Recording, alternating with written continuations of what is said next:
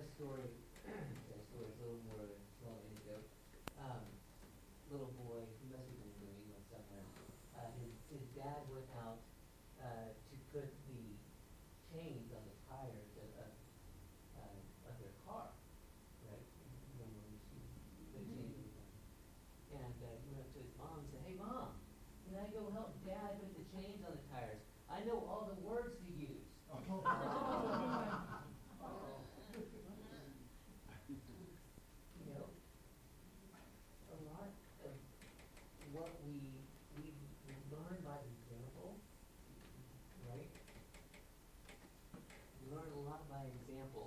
Rather than just by being told. And as we're getting into this passage, and really over the next 3 or 4 weeks, Paul is getting into some relationships. And what he wants us to do as Christians is to be an example to not just us, but for the world to look at. And the way we have these relationships, and it needs to be an example for people to see and to make them say, I want that. So we're going to look at, first of all, the relationships of husband and wife. What is that supposed to look like? I'll read the passage here in just a second that we're going to get into next week. The next thing is children. How should children obey their parents? How should they act with their parents? And the next one is, and what I say is, it's really Paul looking at a relationship with, if you will, an employer, an employee, a business relationship. It's set in the context of a master and servant. But when you look at it, I really believe what Paul is saying is this is how you need to act with when you have a Christian or non-Christian employer, and you are working for someone that is either Christian or non-Christian. How should you act in that relationship? And let me read. We're going to look at husbands and wives. Let me read this passage. It says Ephesians 5, starting in verse 22. So if you are not there, Ephesians 5, verse 22. It says, "Wives, be subject to your own husbands as to the Lord. For the husband is the head of the wife, as Christ also is the head of the church, he himself being the Savior of the body. But as the church is subject to Christ, so also the wives ought to be to their husbands in everything. Husbands, love your wives, just as Christ also loved the church and gave himself up for her, so that he might sanctify her, having cleansed her by the washing of water with the word, that he might present to himself the church in all her glory, having no spot or wrinkle or any such thing, but that she would be holy and blameless. So husbands ought to love their own wives as their own bodies. He who loves his own wife loves himself. For no one ever hated his own flesh, but nourishes it and cherishes it, just as Christ also does the church, because we are members of his body. For this reason," notice if you, this might be in like all caps or something, this is a quotation. "For this reason a man shall leave his father and mother, and shall be joined to his wife, and the two shall become flesh." One flesh. Look at this, verse 32. "The mystery is great, but I am speaking with reference to Christ and the church." I'm going to read that one more time. "The mystery is great, but I'm speaking with reference to Christ and the church. Nevertheless, each individual among you also is to love his own wife, even as himself, and the wife must see to it that she respects her husband." Now, I mean, again, just by way of introduction, what I really would like to do, excuse me, I almost have two messages in this, all right, because the way Paul puts this here, there is a theological side to this. The mystery is great, but I'm speaking in reference to Christ and the church. Right after he quoted from Genesis, he was talking about Adam and Eve. So there's a whole theological side. The whole idea of how are we the bride and body of Christ? Why did God in the first place put Adam and Eve on the earth? Because that's what Paul says. I'm speaking about Christ and the church. So there's a whole theological side to why Adam and Eve? Why marriage? Why are we supposed to be this new bride of Christ? Okay? There's a theological side. There's also a very practical side. Today I was going to give the more practical side and give the theological justification later, but let me just say this. This is something that the Lord has been working and talking to me about for probably at least a year, maybe between a year and 2 years. Some of these ideas of how are we the bride of Christ. And let me take that one step further, because I want to explore this in the next couple of weeks as we go through this. You know, it says, as I mentioned, I'm going to mention this verse again. It's a mystery, but I'm speaking of Christ in the church. And then it goes on into chapter 6. Children, obey your parents in the Lord, for this is right. And what I see right now in the church, not just in this church, but in the church as a whole, is that we don't have enough kids. And I'm not talking about kids here. I'm talking about spiritual kids. The church, I believe, in the last, you know, the recent numbers are the church across the United States is down by about 30%. 30% pretty much since COVID has evaporated. Lots and lots of churches have closed in the last several years. Lots and lots and lots of them. I think I might have mentioned, I was talking to a pastor up in New Hampshire in January, and he said, you know, there were like 3 other churches in my town, and they don't exist anymore. We're the only one left.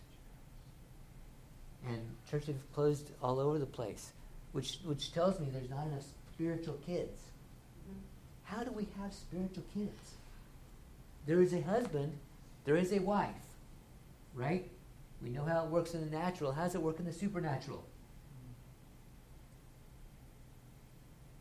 We're going to talk a little bit about that. Okay, that's part of the theological side that I also want to get a little bit more into the practical. All right, so let me just try to let me just try to finish up with this. Okay, we're going to look at how a marriage. It's not the entire package, but Paul addresses wives, which I believe there's a reason he addresses wives first. All right, it's a theological reason. It's not just a practical reason. I believe it goes back to Genesis 3. Okay, he addresses wives and how you should act with husbands. He addresses husbands how you should act with wives, and I believe the reason he does this, one of the big things, is that we have to be an example. We have to be an example, okay? Because what he wants, this is what God wants for us, is for someone on the outside to be able to look at our marriage relationships and to say, I want that type of relationship. Not just in their marriage, but it should be an example of the relationship they have with God.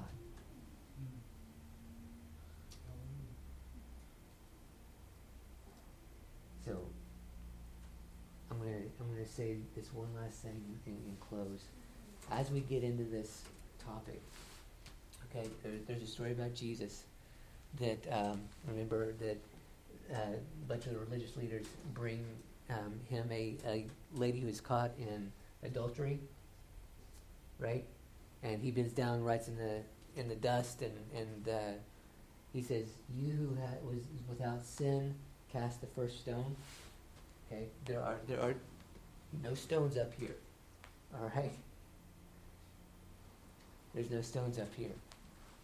Right? I am not, as we go into this, I'm not saying to any of us, look, you better get straight. You better get right. Your relationship's a mess, all right? That's not what I'm saying. But as a good coach, I would like to come along and say, look, none of us are to the level that we need to be. All right? I'm not. I would bet none of you all are. But we can do better. We can do better. We can take a step up. You know, we can maybe a baby step, maybe a big step, but we can all take a step up. We can all do better. And I also want to say this: there's grace. We're going to talk about husbands and wives, but let me tell you what: it's not just about if you are married or not married. All right? It's not just about the married. If you are a man, this is what the representation you need to have. If you are a lady, this is what you need to be doing, whether you're in a married relationship or not. This is what you need to be doing. This is how you need to act. Okay? We're also going to deal with a little bit, not all marriages are made in heaven. And God has grace for that. All right? We're going to talk about the theological significance with some of that, because I'm not, as we get into it, you know, there's a whole bunch of stuff that comes along. What about abuse, and what about this, and what about that? And I was, you know, God is bigger than all of that. Amen. All right, and there's a lot of there's a whole lot of grace there. Okay, and I'll just throw this out there, and I can show you the scriptures. Because, you know, some marriages don't work, all right, for one reason or the other, all right?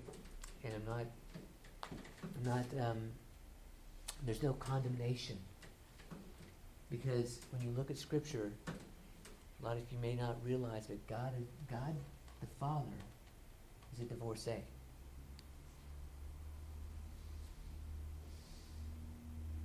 I can show it to you. And actually, one is really, really clear, and it looks like there is actually two.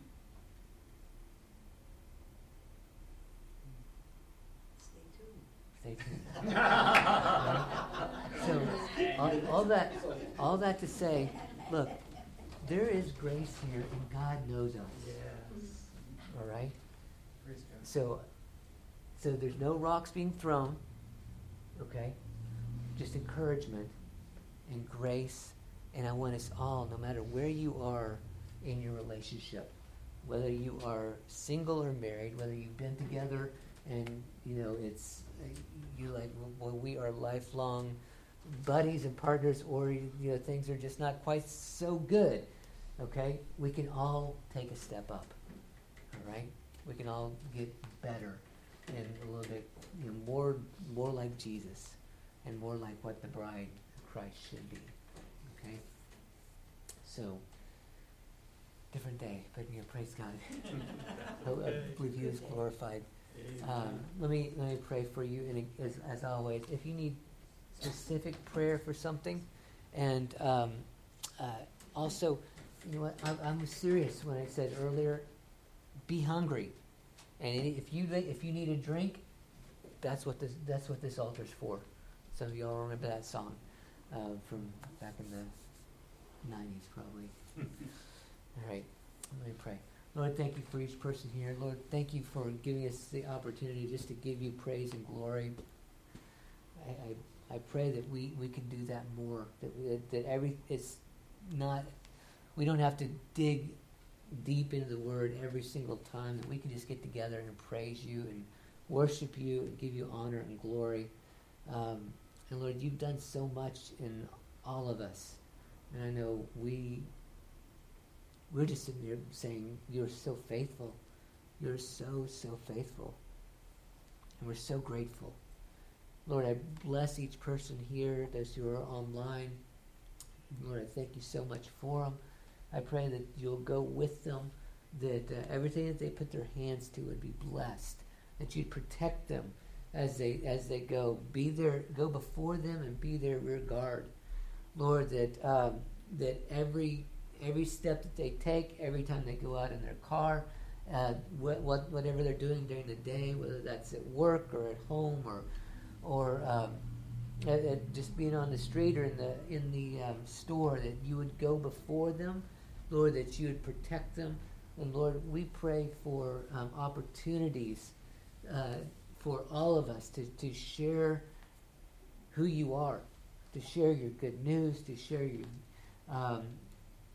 what you've done in us. And Lord, we thank you and give you praise and glory. And just bless you this morning. In Jesus' name, amen.